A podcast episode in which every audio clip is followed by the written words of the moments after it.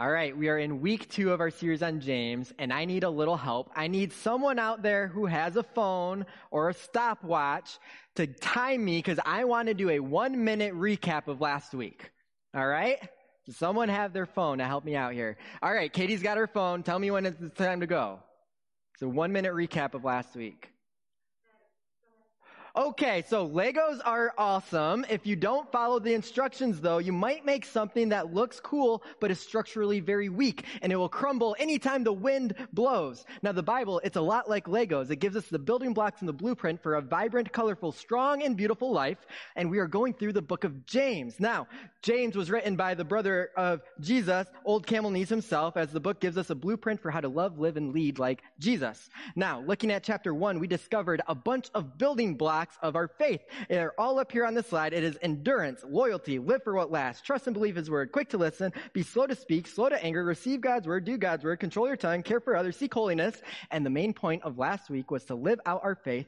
Faith is meant to be put into action, and the entire purpose of having a blueprint is to take what you read and make it reality. How'd I do? Woo! There we go. I should do every sermon in 1 minute. How about that? None of you believe I can do that, I'm going to guess, right? And I had to read it. If I went off script, we'd be in trouble. I mean, that 8-second cushion was lucky. So we ended last week. I like sometimes in these series to give us a challenge, something tangible to work on. And last week, we had all those building blocks, and our challenge was to intentionally work on one of those building blocks that we felt like we needed a little improvement on. Throughout the course of this week, to intentionally work on it, trusting as we work, small piece by small piece, that we will build our faith, build the kingdom, and live into our purpose. And so I'm just curious, did anybody give this a go? Tried to work on one of these building blocks and felt like, you know what, I made a little bit of progress this week. Did any of you attempt that? All right, I see a few hands out there, right on. And I know there's more of you, because I know some of you, no matter how compelled you feel, you will not raise your hand. And you know what? I respect it. It's okay. I'm encouraged to hear there is progress. And my encouragement is to keep going. You know, there's a lot there, and there's no way we could tackle all these or see growth in all of those areas, let alone one substantially in 1 week. But hang on to that challenge and keep after it. So James 1, what we studied last week, it kind of builds the entire bedrock, the foundation for the remainder of the book of James. And now James 2 through 5, the rest of the book, it gives us more depth and examples on how to put all of this together. We have the big picture blueprint, but now it's going to dive in deeper and give us the tangibles. So chapter 2 has 2 main points. It could be broken down into these. We cannot love if we have judgment in our hearts. And genuine faith is revealed through our actions.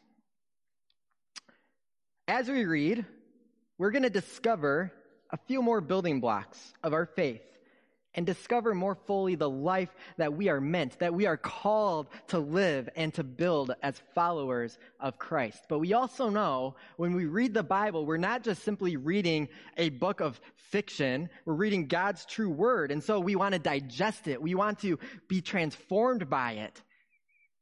And so along the way in this series, because I'm just all in on this construction analogy or word picture or whatever, we're building our tools, right? We're filling our toolbox with text tools to help us understand and be transformed by God's word. Last week was pay attention to the gut punch. Remember that? You get punched in the gut. You don't want to just get beyond the pain and move on with your life. You want to think about, wait, why did that hurt? Why was I punched in the gut? Let me sit and wrestle with this tension in the text. That was last week's tool. This week's tool is to interact with the text. If you ever look through my Bibles, you will see that I write things in them. I underline. Some of you may be surprised by this. I add exclamation points. I'm like, yeah, that's good. Or, Paul, you need another exclamation point. Paul's one of my favorite Bible writers because he uses the most exclamation points of the Bible, I think. I haven't studied it. I don't know if anyone studied it, but I think he has. And so I like him. I sometimes write questions and comments. So, and the funny thing that happens is I start to interact with myself, my past self. So if I, like for instance, I've written before like, what in the world does this mean? After something that totally confuses me. A year or two later, I might be reading that passage, and because of the growth I've encountered or things I've learned, I might have a better understanding of what that is. And so then I'll answer my past self, this is what that means, or whatever. And so I have this little dialogue, and it's really fun to see because you can see your growth, and you can also, when I read, I'm like, I remember when I wrote that. I remember what I was going through when that stood out to me, when I underlined this entire thing. And so it's powerful to interact with your text because it is a living and breathing and active Bible, Word of God. And so we interact with it because it still speaks. So that's my encouragement for you all, your tool this week to try out. Now let's read our first half here. We're going to read James chapter 2, verses 1 through 13. I hope you've been enjoying the reading plan. If you have, you've already read this two full times. Well, three full times? I don't even remember how we do this. It's like, yeah, two full times through. Three total because of the halves. Not so good at math.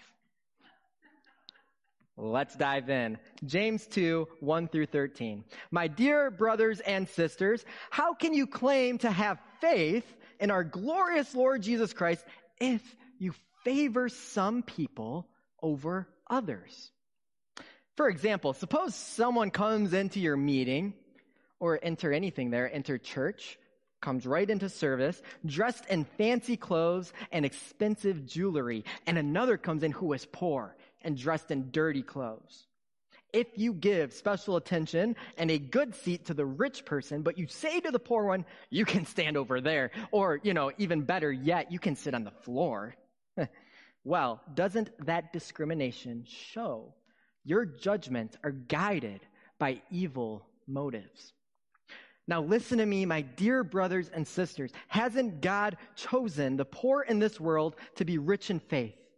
Aren't they the ones who will inherit the kingdom he promised to those who love him? But you dishonor the poor. Isn't it the rich who oppress you and drag you into court? Aren't they the ones who slander Jesus Christ, whose noble name that you bear? Yes, indeed. It is good when you obey the royal law as found in scriptures. Love your neighbor as yourself. But if you favor some people over others, you are committing a sin. You're guilty of breaking the law. For the person who keeps all of the laws except one is as guilty as the person who has broken all of God's laws. For the same God who said, you must not commit adultery, also said, you must not murder. So if you murder someone, but you don't commit adultery, you have still broken the law. I wrote there, so that's how it works. So whatever you say, whatever you do, remember that you will be judged by the law that sets you free. There will be no mercy for those who have not shown mercy to others. But if you have been merciful, God will be merciful when he judges you. Whew. Talk about some gut punches in there, right? Yeah. We're going to camp out on this half of James for the majority of our message. And it's all about combating our judgmental hearts. This isn't very fun to talk about because we don't like to think that we're judgmental or judgy. But no matter how good we try to be, we all carry judgments. I have a few pictures here. I want you to take a note of just your initial response when you see these pictures. And so there's a few here. Okay, we have a homeless encampment. This is actually Kalamazoo, homeless individuals laying there. You can go to the next one. Super ritzy house. That's my summer cottage. So you have some kind of judgment when you see these things, right? Some kind of preconceived idea of the person or the people that take up the space. Go ahead and show the next one. This one's a little unfair because it's actually the same picture. For those who like internet memes, imagine Pam from The Office saying, it's the same picture. That's a thing. You teenagers will know what that is. But that's a Tesla, and that's actually my old car, my old Corolla that I drove for many years and I love. But you see someone driving a Tesla, and you see someone with gold duct tape on their car, you might have some assumptions of that person. What's the next one? Bunch of kids on their phones, seemingly not interacting or anything together. We may cast a judgment. Next one. And vice versa, a parent on their phone with the kid just wanting to be loved and known. by dear old dad. Okay, I included, see, look at that. I even had a judgment in my comment on there. All right, thanks for showing those. Each and every single one of us, based on things we have learned, things we've assumed, things we've experienced, we constantly make judgments. It's like all day, every day. And they're snap judgments, right? It's like, I know exactly what I think about that person right then, right now. We hold these certain prejudices, both known to us and unknown to us. We can be very quick to dole out judgment, but think of it on the other side. We get highly defensive any time it comes our way, don't we? Yeah. Many times, most times I'd even say, our little judgments kind of seem small and innocent enough, right? We're not causing much damage. Like, they're gentle judgments. And maybe it's based on someone's clothes. Maybe it's based on how someone smells. And think about that. Someone might smell bad. You'll have a judgment. Someone might smell overly perfumed. You may have a judgment. Someone might smell like alcohol. You'll have a judgment. Or something else. There's a judgment. Or it might be based on someone's job, the things they say, the way they talk. I once knew someone who had a speech impediment. This one, not me when I was a kid, but another individual who had a speech impediment. And people, he said, all the time assumed he wasn't all that intelligent because of how he spoke. Now, I knew this individual. He was very intelligent, but people made a cast judgment on him because he had a difficult time speaking. These things may seem small, but over time they add up. All these little judgments we make, and they end up telling a big and often false story. I mean, what is a judgment anyway? Well, it's to form or give or have an opinion about someone. And it's usually a bad opinion. And generally, if we dig down deep enough, we realize it's because in some way we think we are better than that person. But James here has formed an argument we cannot ignore. Judgments may not be so innocent after all. I mean, if you think of it, casting judgment, being judgmental, violates the standard of God's truth. Let's think about this. We're all on the same level under God. We're all created in His image, not just some of us. We are all sinful by nature, aside from Jesus, not just some of us. We are all desperately in need of a Savior, not just some. God extends His grace and His mercy to all, not just some, but some only accept the gift. We know not all do. And yet God calls us to follow Him and extend that very same love to all, just as He did, not just some. And when we extend it to just some, this is the danger. When we decide who's in, who's out, when we decide who's worthy of our love and care and affection, all of that, in a roundabout way, we're placing ourselves higher than God, because even God chose to dole out His grace, His mercy, His love, His care to everybody. Even though not everyone accepted it, He offered it to all. So if God offered it to all and we're choosing that someone's not worthy of it, we are placing ourselves above Him. Ooh, gut punch right then and there. But God alone is the judge. We know that. And we, as well-intentioned, good-natured Christians, have too often picked up the gavel ourselves, thinking it is our place. It is our right to judge others. But then James mentions the royal law in here. We know it's called the greatest commandment. We remember it from Matthew 22. These are the words of Jesus Christ. When someone asked him, they said, "Teacher, which is the most important commandment in the law of Moses?" We know Jesus Christ replied, "You must love the Lord your God with all your heart, all your soul, all your mind. This is the first and the greatest commandment. And the second's equally important. Love your neighbor as yourself.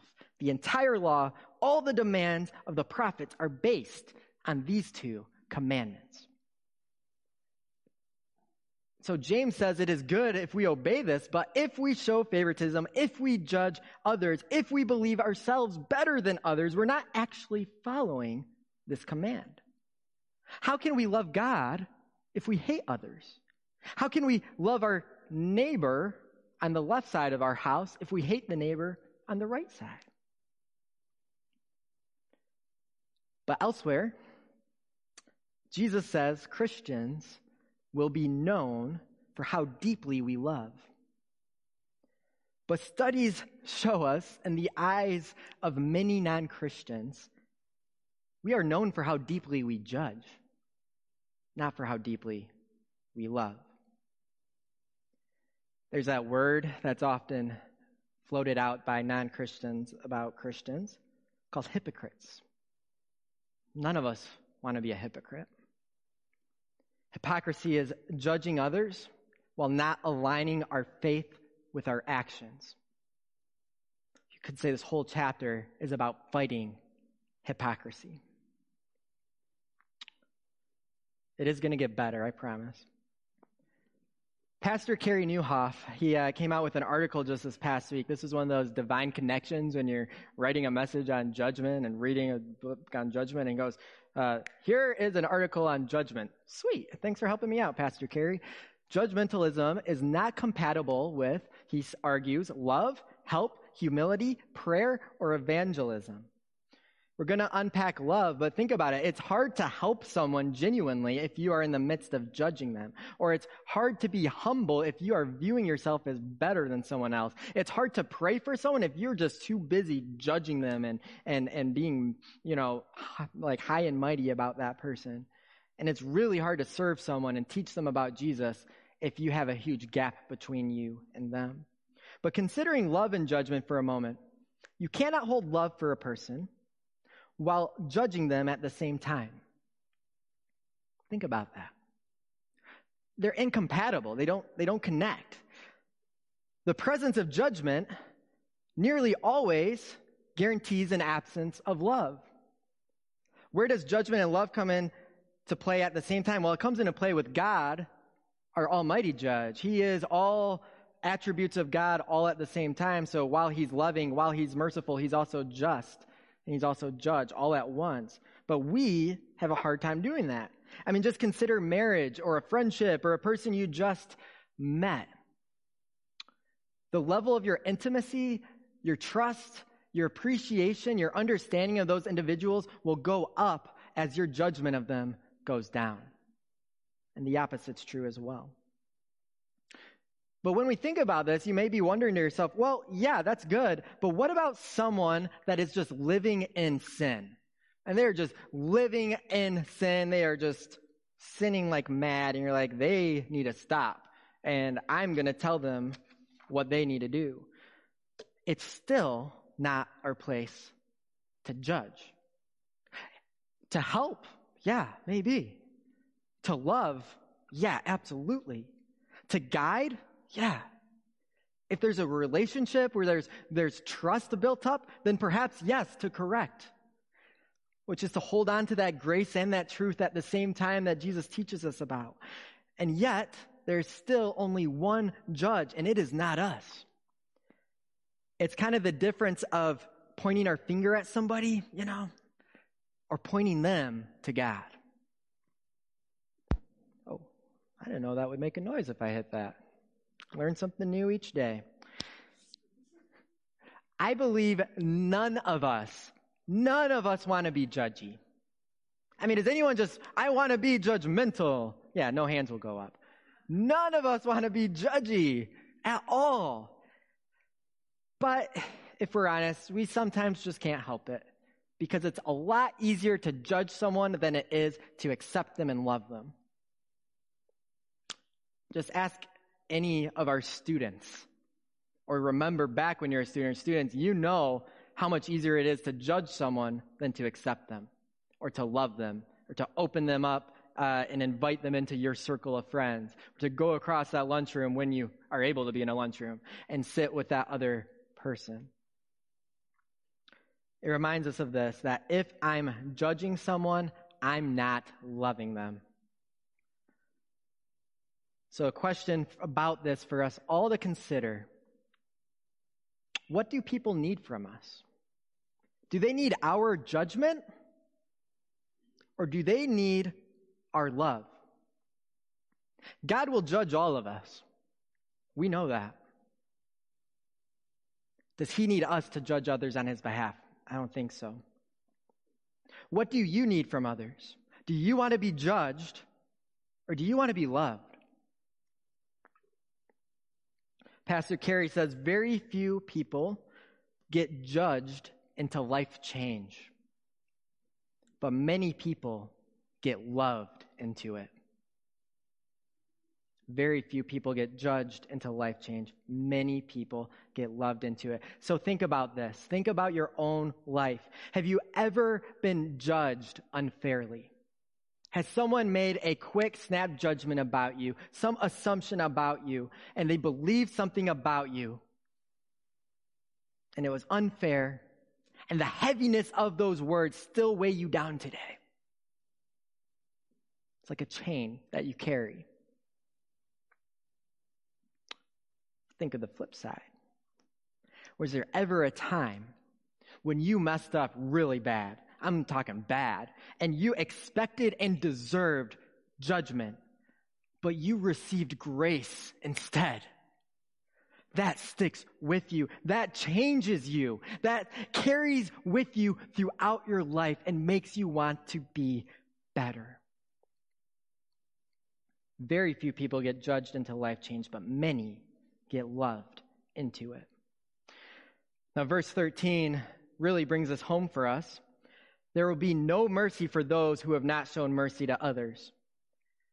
But if you have been merciful, God will be merciful when he judges you. Having been loved, we can love others. Having received mercy, we can extend mercy to others. And having been forgiven, we can be quick to forgive others. And so this very first half of James 2, it gives us three potent building blocks to add to the construction of our faith. The first is, do not judge. To combat and fight and contend, to rid judgmental thoughts and ideas out of our hearts and minds. The next is to love God and our neighbor with everything. Not just conditionally, but to get after it. And the final one of this first half of the chapter is to give mercy. Because we've received it, we will give it. That's what it means to be Christ bringers.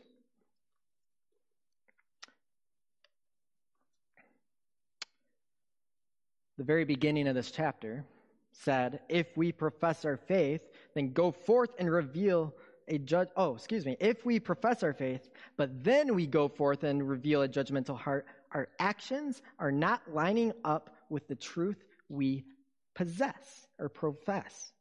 That is, we are being a hypocrite if these things do not line up. And we earnestly want to live this way with our faith and our action in alignment.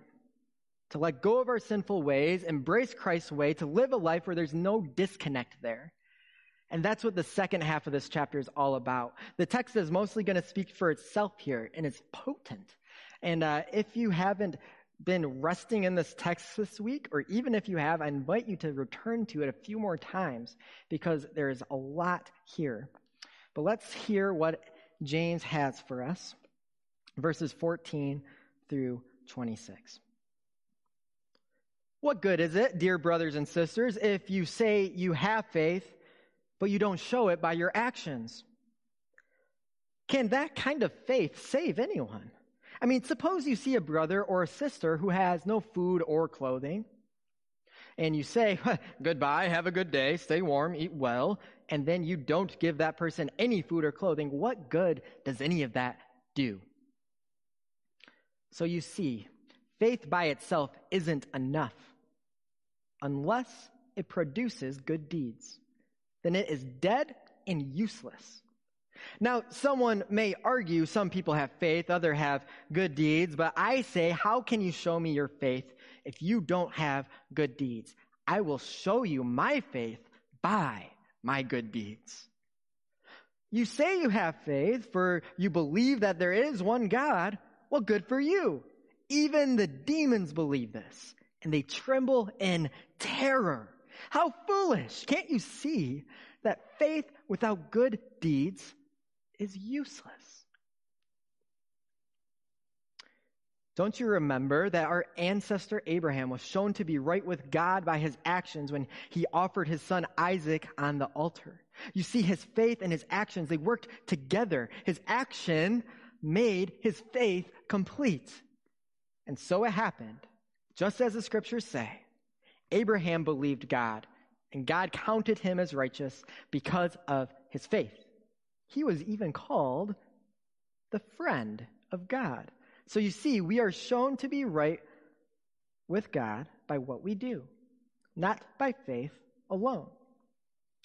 Rahab the prostitute is another example. She was shown to be right with God by her actions when she hid those messengers and sent them safely away by a different road. Just as the body is dead without breath, so also faith is dead without good works. Thank God for the reading of his word.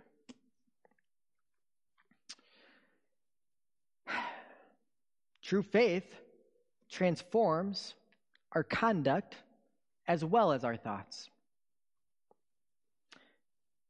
You may have echoes of other scripture passages ruminating in your head. I think of Romans 12, 1 through 2, where be transformed by the renewing of your minds. And faith transforms our conduct as well as our thoughts.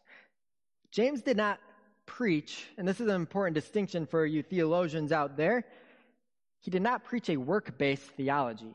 Work-based theology is where we earn our salvation through our works, through our good deeds. That's how we earn salvation. That's not what he is saying here. In fact, what he's teaching is in line with Paul's theology, which is his teaching that proclaims salvation is through Christ alone. It's by faith, you see, where we come to receive Christ's salvinic, is that the word? No. His work of salvation. There we go. Our good deeds cannot earn our salvation. But true faith always results in changed lives and good deeds. Good deeds doesn't substitute for faith in Christ, but it verifies one's faith in Christ. And so in this passage, we have some more building blocks. First is to produce a harvest. See, this is what we've talked about where our fruit reveals our faith. Or you could say our faith produces fruit. And so we have a building block. And the next is to align our actions with our beliefs. If we say one thing and we do another, we are no good. We are not living in faith. The next is to seek to be a friend of God. He used this with Abraham. Abraham was a friend of God because his action makes his faith complete. And that pleased God. His faithfulness pleased God. He was a friend of God. And next we have to do the hard right thing over the easy wrong thing. Those examples of Rahab and Abraham, both of them could have taken the easy way out. It would have been the wrong thing, but it would have been really easy to say, I'm good, God. I don't want to take Isaac up that mountain. I'm good. But they did the hard right thing over the easy wrong. And so that's what we desire to do as well. We spent so much time on the first half of this chapter because it's one of the more obvious and difficult ways for each of us to work on aligning our beliefs with our actions. But the second half here drives it all home because our faith will produce fruit, but only if we are seeking to live our faith out. We live it out. How? But by living out that royal law, to love God, to love our neighbor with everything we have, our heart, our mind, our soul, and our strength. And that's what this whole chapter is driving towards. The bottom line that we get from this is that true faith involves a commitment of one's whole self, our entire being, to God. We can't compartmentalize it. He calls us to be faithful with all of us. And our faith in God, He brings us salvation. And the result of our faith is a changed life that results in serving others, and then we don't copy the world that is around us. But instead, we work intentionally on these building blocks and those from last week. And our hearts start to align with God as we build our lives on the true and solid rock of Christ. So we have our building blocks from this week. And we know when it's all said and done, God will judge us for where our actions do not align with what we believe. But because He is gracious and merciful, and His forgiveness goes out and does not retreat, if we call on Him as our Lord and Savior, then in God's grace, His grace will receive us and even empower us right now as He fills the gap. He simply calls us to be faithful. And that leads us to our challenge for this week, our chapter 2 challenge. We are called to love God and neighbor with our heart, mind, soul, and strength. So where's the disconnect for us? I'd encourage us all to do the hard work of identifying what one of these we have a disconnect, and to get to work. So maybe for your heart, perhaps you're holding on to some judgment within you. And if there's judgment in your heart, there's no room for love. So maybe you need to do some heart work. Or perhaps it's your mind, your thoughts. They trap us into immediately judging someone right away. And our mind is our own worst enemy. And then our mind flows through our words, which we're actually talking about next week, all about the power of our words. So we need to renew our mind and set our mind on the things that are true, the things that are above. Or perhaps it's soul work that needs to be done, that we're not carrying these things to God in prayer, that we're holding judgment for someone, but we're not praying for them. We're not praying for God to release us from our judgmental spirit. And so we need to ask His Spirit for help. Or maybe it's strength, that we're relying on our own strength and we're not putting any of this into action. And it's time to act so that our beliefs align with our actions. Whatever it is, whatever one of those is like, oh yeah, I probably need to work on that. I encourage you to dig in and dig deep this week to go to work. Because God has called us to be fully devoted followers of Christ, not partially devoted, and built on His truth, living in His way, showing the world there is so much more. We want so much more, don't we? So because we have been loved, we will love. Because we have been shown mercy, we will show mercy. We will strive not to be known by how much we judge, but by how much we love. We have the blueprint. We have the tools. We have the supplies. So let's get to work. Amen. Why don't we pray? Almighty God, we give You thanks that You have guided us in our path, that You have called us towards You, that Your mercy, Your love, Your grace, Your forgiveness extends to all. And for some of us, we have accepted that offer, that greatest gift of all time, and we have come towards You, said You are our Lord and Savior. But we do that with tension in our hearts, Lord, because there are ones that we love, those that we know, that have not accepted that gift yet. And so we pray, Lord, that they may come to know You, that they may come to accept that gift, that they may come to know You as Lord and Savior, to know Your Spirit's empowerment and encouragement and comfort, to know the love of Jesus, to know that You are a good and loving and merciful Father. And Lord, in those ways that we have not aligned our actions with what we believe about You, we do repent of those things before You now.